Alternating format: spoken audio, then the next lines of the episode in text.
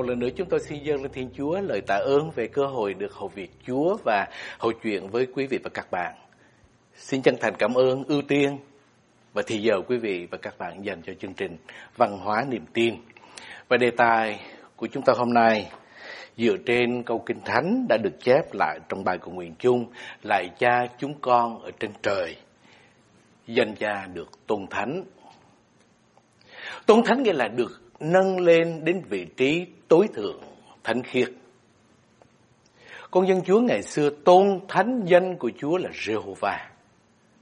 Nhưng họ cảm thấy rằng việc phát âm bằng cái ngôn ngữ loài người về danh hiệu cực thánh đó là điều không xứng đáng với môi miệng trần tục nên lại dùng mối tương quan liên hệ cha con và qua cái liên hệ đó để bày tỏ sự mình hướng lòng về cái đối tượng mình tôn thờ và phục vụ cha và cầu xin danh cha được tôn thánh.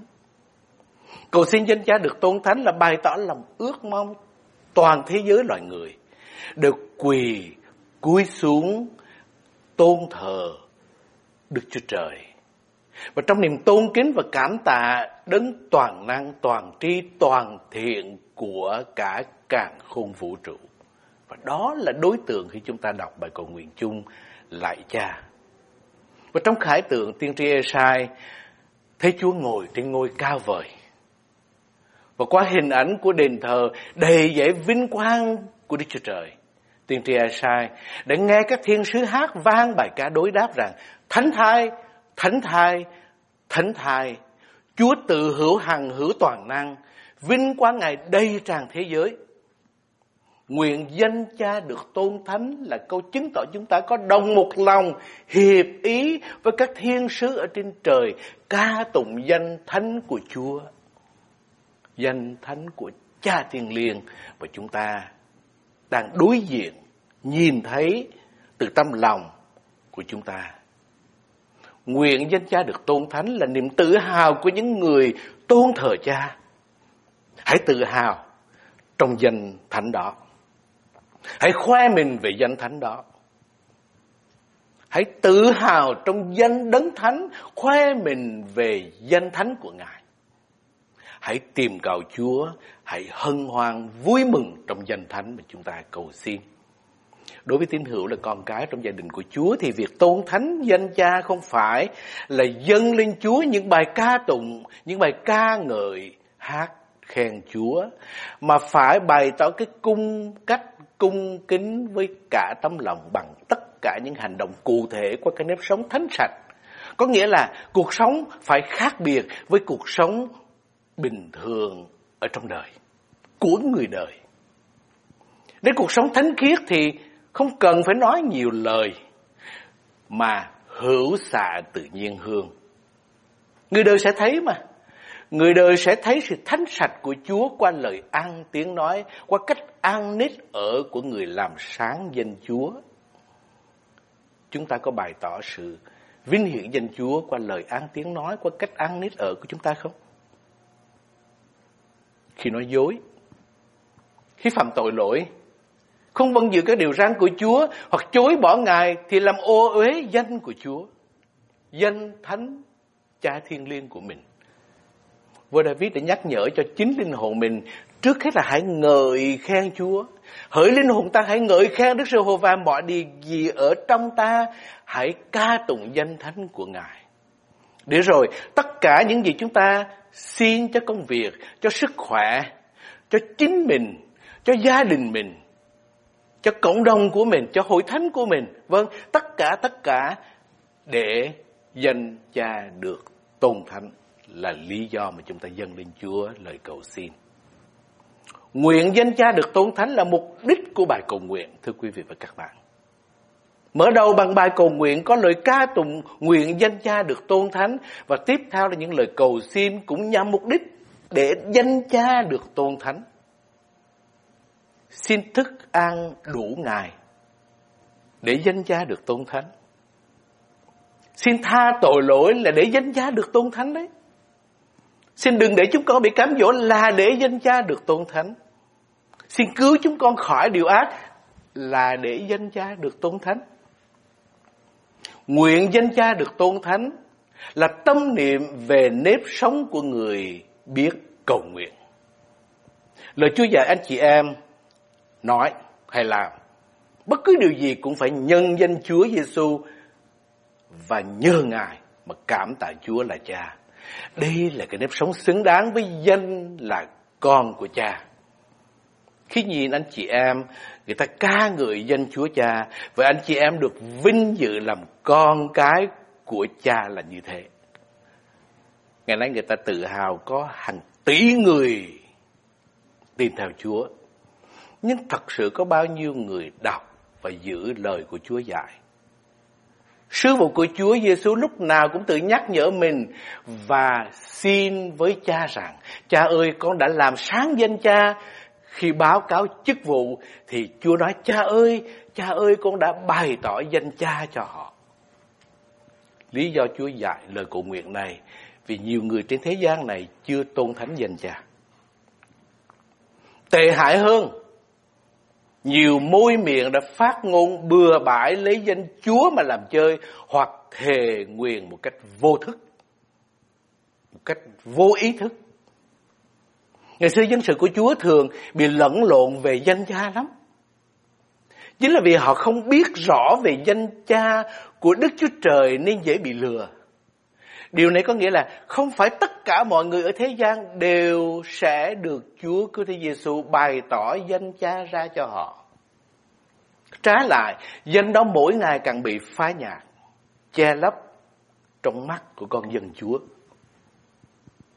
Tôi nó nhắc lại để xác nhận là trong bản dịch kinh thánh truyền thống của cụ Phan Khôi mà con dân Chúa vẫn còn dùng cho đến nay thì không hề có danh xưng thượng đế,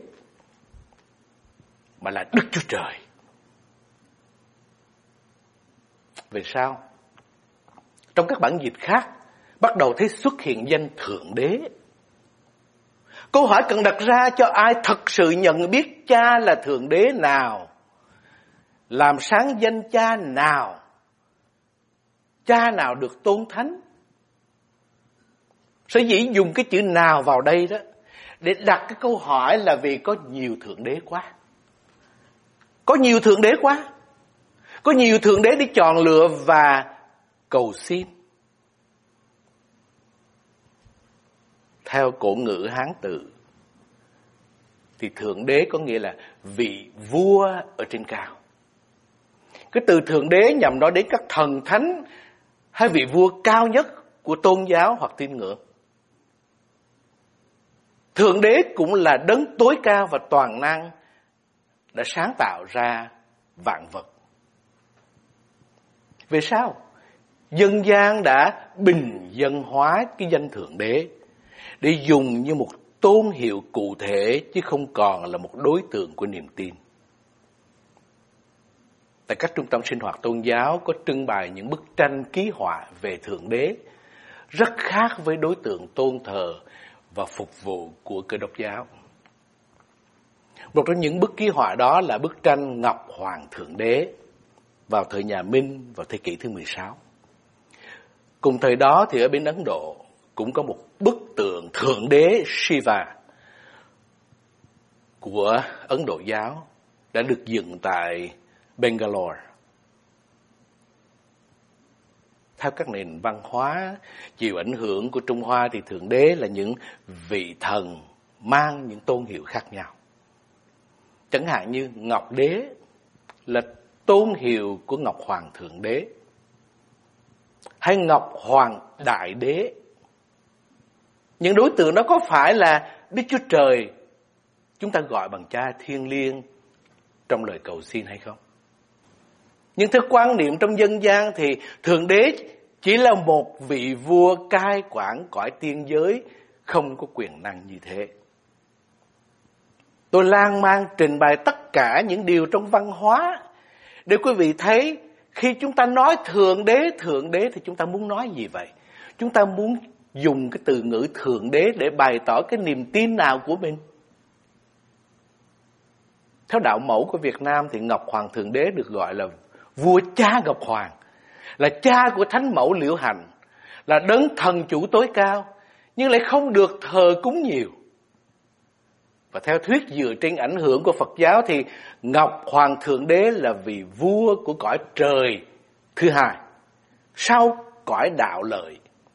Cõi này có 32 nước trời chư hầu và một nước trời lớn ở giữa và tổng cộng là 33 nước trời nên còn gọi là cõi trời tam thập tam thiên. Ôi, cái đó có phải là Thượng Đế chúng ta muốn nói ở trong Thánh Kinh hay không? Có phải là cha thiên liêng của chúng ta ở trên trời hay không? Danh đó có cần được tôn thánh hay không? Theo đạo cáo đài thì Ngọc Hoàng Thượng Đế còn được gọi với nhiều danh từ khác nhau. Chúa Trời, Ông Trời, Đại Từ Phụ, Đấng Tạo Hóa, Đức Chi Tôn là Đấng Tạo Hóa sáng lập ra càng khôn vũ trụ và vạn vật, là nguồn cội của các tôn giáo, là Đấng tối cao toàn năng, làm chủ cả thần, thánh, tiên, Phật. Cái đối tượng đó có phải là đối tượng chúng ta cần tôn thánh và gọi bằng cha thiên liêng hay không? Ôi đặc biệt, trong tiểu thuyết Tây Du Ký mà tôi đã từng theo dõi trong những năm trung học. Thuyết Tây Du Ký của Trung Hoa nói đến Ngọc Hoàng Thượng Đế. Cái danh hiệu Ngọc Hoàng Thượng Đế ở đây được mô tả như một vị vua không có tài năng, không có chính kiến, chỉ biết trông chờ sự giúp đỡ của các thần tiên khác. Chính vì vậy mà nhân vật tôn ngộ không đòi phế bỏ Ngọc Hoàng Thượng Đế để mình lên thai. Truyện dân gian Việt Nam còn nói đến việc cái con cắp lên cầu Ngọc Hoàng Thượng Đế làm mưa. Ngọc Hoàng Thượng Đế nhận lời với điều kiện là phải nghe cấp gọi thì mới làm mưa xuống trần gian. Dân dân Việt Nam có bài thơ ngồi buồn đốt một đống rơm. Khói lên nghi ngút chẳng thơm chút nào. Khói bay lên đến tận thiên tàu. Ngọc Hoàng phán hỏi đứa nào đốt rơm. Ở trong dân gian, từ ngữ được dùng thượng đế là như vậy. Kính thưa quý vị và các bạn, những thượng đế vừa được nhắc đến không phải là tôn hiệu thượng đế mà nhiều tín hữu và ngay cả các diễn giả thường dùng để làm sáng danh cha thiên thượng là Đức Chúa Trời toàn năng là cha đời đời là Chúa bình an theo lời dạy của Thánh Kinh. Vì thế, vì thế khi sử dụng danh thượng đế mang ý nghĩa khác biệt giữa mình và người mình đối thoại thì cần phải rất cẩn thận. Nếu bị ngộ nhận hiểu lầm thì chẳng những sứ điệp không được truyền đạt mà còn gây nên những tác dụng phản ngược. Từ ảnh hưởng của lão giáo do người Trung Hoa đem đến thì Thượng Đế là Nguyên Thủy Thiên Tôn. Nôm na, dân Việt của chúng ta gọi là ông trời. Người Việt gọi ông trời, cầu trời, thơ trời và cuối cùng là vị chầu trời đó. Văn hóa Việt đầy dẫy những thơ văn nói đến tín ngưỡng thơ trời của người Việt Nam. Nhưng thật sự chúng ta chưa biết ông trời là ai. Ngài đã làm gì cho mỗi chúng ta và Ngài muốn chúng ta làm gì trong sự thờ phượng và đặc biệt là trong sự dâng lên Chúa lời cầu xin, bày tỏ nguyện ước của mình. Thưa quý vị và các bạn, văn hóa Việt đầy dẫy những thơ văn nói đến tín ngưỡng thờ trời. Đây là phước hạnh của dân tộc ta. Nhưng sự hiểu biết về ông trời chưa đầy đủ. Nhờ Chúa đã bày tỏ Ngài qua thiên nhiên, qua vũ trụ bên ngoài và qua lương tâm bên trong mà chúng ta đã nhận biết Ngài có thật. Nhưng muốn có hiểu biết đầy đủ về ông trời thì chúng ta cần phải có thêm sự bày tỏ của chính Ngài qua Kinh Thánh là lời của Chúa để qua đây chúng ta biết rõ Chúa Christ Giêsu là Cha Thiên Liêng của chúng ta. Và chính Chúa mang danh hiệu con trời đã đến thế gian này chịu chết chuộc tội cho chúng ta để chúng ta được làm con cái của Chúa. Vâng, cái điều dễ hiểu nhất và không ai phủ nhận được lại hãy gặp bất cứ việc gì bất chợt xảy đến thì dù vui hay buồn, dù tốt hay xấu thì cái câu nói buộc miệng của người Việt chúng ta thường thốt lên là trời ơi, trời ơi. Vâng, giống như cái câu người Mỹ nó oh my god. Khi rủi ro, đứt tay, đứt chân, té, ngã, chúng ta kêu trời. Buồn khổ, chán nản, chết chóc, thất bại, người ta kêu trời. Khi thành công, hạnh phúc, bình an, người ta nói nhờ trời phải không ạ? Khi gặp tai nạn, người ta kêu trời, cầu trời cứu, cầu trời cho tai qua nạn khỏi. Tôi không biết rõ về ông trời là đấng như thế nào, nhưng người Việt ai cũng kính trời, thưa quý vị và các bạn. Người Việt phần lớn sống bằng nông nghiệp, biết rằng mùa màng được hay mất cũng do trời. Nhờ trời năm nay được mùa. Lại trời mưa xuống lấy nước, tôi uống lấy ruộng tôi cài, lấy đầy bát cơm, lấy rơm đun bếp, lấy nếp thổi sôi. Vâng. Hình ảnh đối tượng trời đầy dậy trong đời sống. Trải bao đời người Việt tin ông trời là đấng tạo hóa, tạo thiên lập địa, đấng cầm quyền sống chết, làm chủ vận mệnh muôn loài, quyền phép vô cùng. Người Việt chúng ta quen thuộc với những khái niệm thiên sinh vạn vật, duy nhân tối linh. Đại phú do thiên, tiểu phú do cần. Trời sinh voi sinh cỏ, trời cho ai nấy hưởng, trời kêu ai nấy dạ Sống nhờ trời, chết về chầu trời. Trời là đấng chúng ta tôn thờ và phục vụ, là đối tượng của niềm tin. Vì việc công nhận với tin tưởng ông trời cầm quyền thành bại trong cuộc sống của loài người. Mưu sự tại nhân, thành sự tại thiên, thiên là ông trời. Trải qua nhiều thế kỷ người ta à, thấy rằng ngay cả sau khi các triết gia của khổng giáo, lão giáo và Phật giáo đã truyền đến chúng ta những tư tưởng về trời, thì người dân Việt vẫn lấy cái tín ngưỡng thờ trời làm nền tảng để giữ gìn cái truyền thống dân tộc của gia đình. Và cả ba triết lý chính để nói lên đã góp phần củng cố thêm niềm tin hợp với đạo trời. Dù thực hành tín ngưỡng nào, Người Việt ai nấy cũng công nhận rằng thuận thiên giả tồn, nghịch thiên giả vong. Nghĩa là thuận với trời thì còn, mà nghịch với trời thì mất. Chính vì đó mà người Việt thờ trời. Ngay từ các à, thời của vua Hùng Vương xây dựng nước thì người ta đã biết thờ trời. Mỗi năm nhà vua thay mặt nhân dân để lập đàn tế trời cầu trời cho dân cư được an cư lạc nghiệp. Trong gia đình, người cha thay mặt để cầu trời phù hộ cho gia đình, con cháu hạnh phúc. Các triết lý du nhập vào từ Trung Hoa hoặc Ấn Độ đã không thể đồng hóa hoàn toàn tín ngưỡng của người Việt chúng ta. Trái lại, tín ngưỡng nào phù hợp với cái tình cảm thiêng liêng trong sáng của người Việt thì được tiếp thu cái tinh thần chọn lọc để hợp với đạo trời và tâm hồn hướng thượng của mình. Bởi vì chúng ta hiền hòa nhưng bất khuất. Lúc có cần ai thì có thể chịu đựng hy sinh với nghĩa lớn. Trong quan hệ bình thường thì người Việt áp dụng tinh thần dĩ hòa vi quý. Trong cuộc sống với điều không lý giải được thì người Việt chúng ta vẫn tin tưởng ở mệnh trời, hy vọng vào một ngày mai tươi sáng hơn nếu được trời ban phước và dẫn dắt.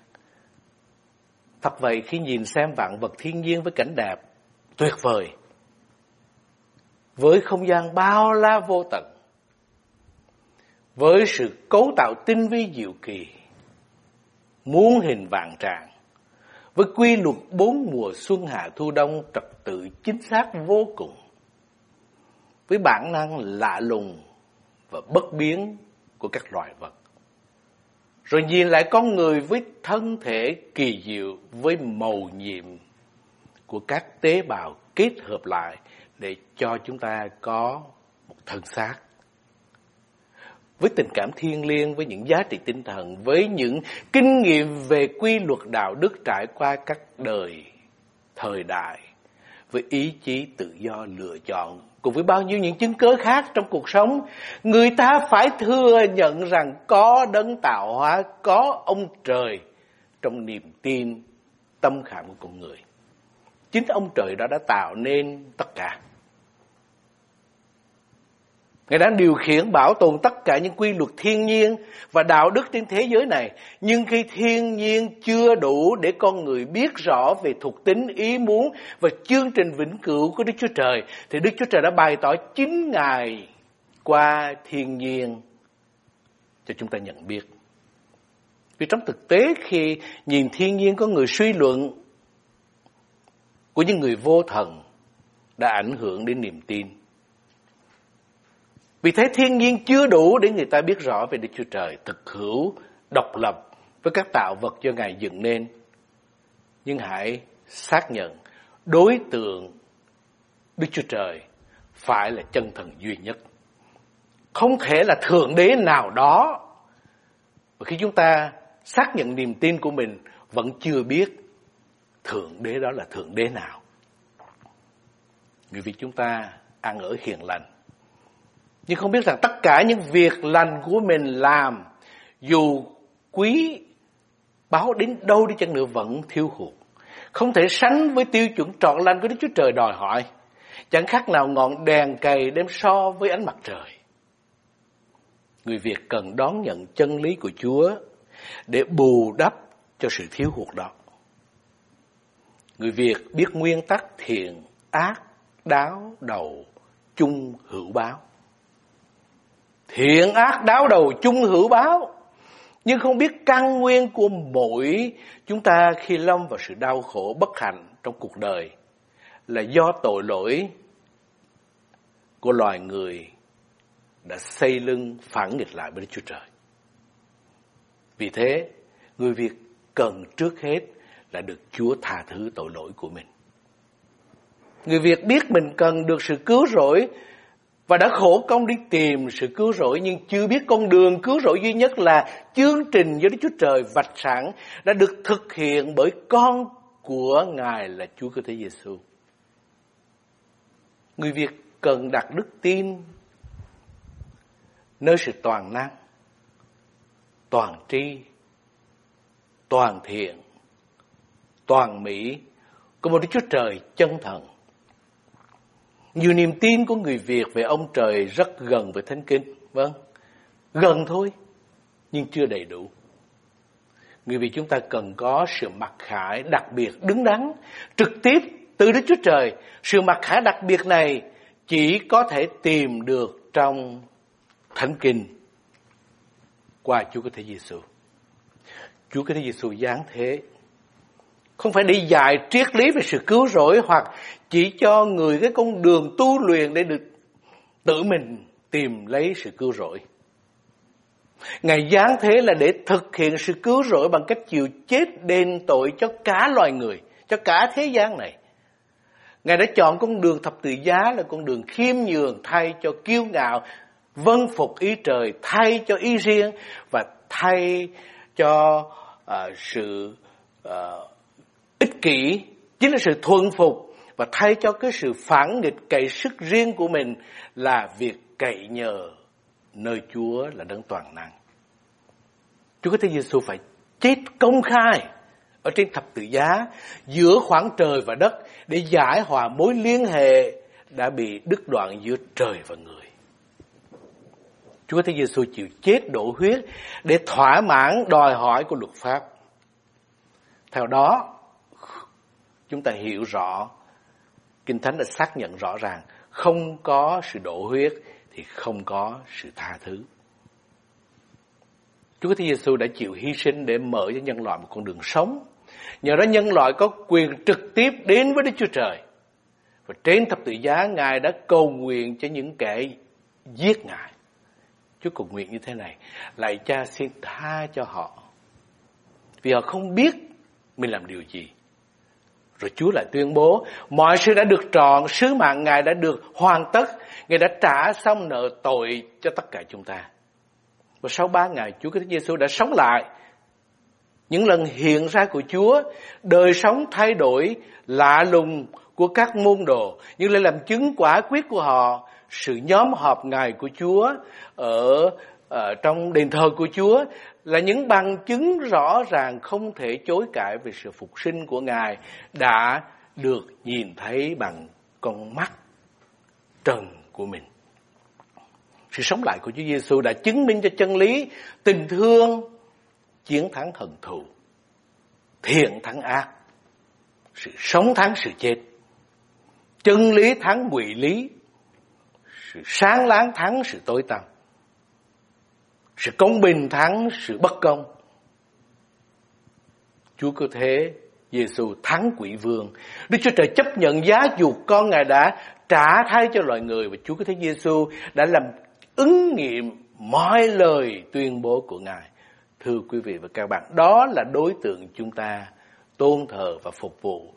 Khi hướng lòng về Chúa dâng lên lời cầu xin, danh cha được tôn thánh, danh cha đó là danh cha mà chúng ta tôn thờ và phục vụ chính là Đức Chúa Trời. Một ý tưởng khác khi suy nghĩ đến cái quan niệm à, truyền thống thờ trời của người Việt mình. Các tôn giáo và tín ngưỡng Á Đông đã góp phần tốt đẹp cho cái truyền thống đó. Và đây cũng là cái ơn phúc của Đức Chúa Trời dọn đường để chúng ta đón nhận đạo trời do Chúa có thể đem đến cho người Việt của chúng ta.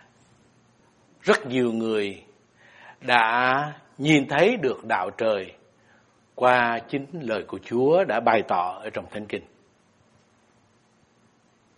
Rất nhiều người đã đón nhận đạo trời và đang kinh nghiệm sự sống và sự bình an của Chúa ban cho tâm hồn mình. Có thể quý vị và các bạn không nằm trong cái nhóm nhiều người đó. Nhưng khi dâng lên Chúa lời cầu nguyện, có thể quý vị và các bạn đã có tôn giáo và không dễ để uh, chúng ta thực hiện một cách mạng tâm linh khi từ giả con đường cũ để theo con đường mới. Vì thế con đường theo Chúa là con đường thập tự, nghĩa là con đường hẹp. Đây là một vấn đề sinh tử cần giải quyết ngay. Không thể chần chờ Vì có ai biết được lúc nào mình sẽ về chầu trời Vì thế mong quý vị và các bạn Chọn ngay cho đời mình con đường hẹp, Con đường đẹp lòng trời Mong quý vị và các bạn mau mau điều chỉnh tín ngưỡng để chuyển hướng cho hợp với ý trời. Đức Chúa Trời đang chờ quý vị và các bạn quay về cùng Chúa. Đây là bước quan trọng nhất cần thực hiện, càng sớm càng tốt. Nếu quý vị và các bạn thật lòng muốn quay về cùng Chúa, thì kính mời quý vị và các bạn hãy lấy đức tin kêu cầu Chúa bằng một lời chân thành và tôi xin gợi ý lời đó như thế này Kính là Đức Chúa Trời hằng sống Con biết Ngài là chân thật Là đấng dựng nên trời đất đã đứng dựng nên đời của con Lâu nay con xa cách Chúa phạm tội cùng Ngài, Nhưng Ngài không hình phạt con, Mà còn ban ơn tha thứ cho con Và chờ đợi con cho đến hôm nay Ngài đã ban con của Ngài là Chúa Cứu Thế Giêsu, giáng thế chịu chết đền tội cho con và đã từ cõi chết sống lại để ban cho con sự sống đời đời. Con hoàn toàn tin cậy Chúa là đấng duy nhất sẽ dẫn đưa con đến thiên đàng. Nay con xin an nan quay về cùng Chúa để được Chúa nhận làm con trong gia đình của Ngài. Xin Chúa ngự vào tâm hồn và đời sống của con, tha tội cho con, nhận con làm con của Chúa và biến đổi cuộc đời con, nhận con làm con cái của Chúa để được sống một đời sống đẹp lòng Ngài. Con xin thành tâm cảm ơn Chúa và dâng lời cầu nguyện trong danh Chúa Kitô Giêsu. Amén.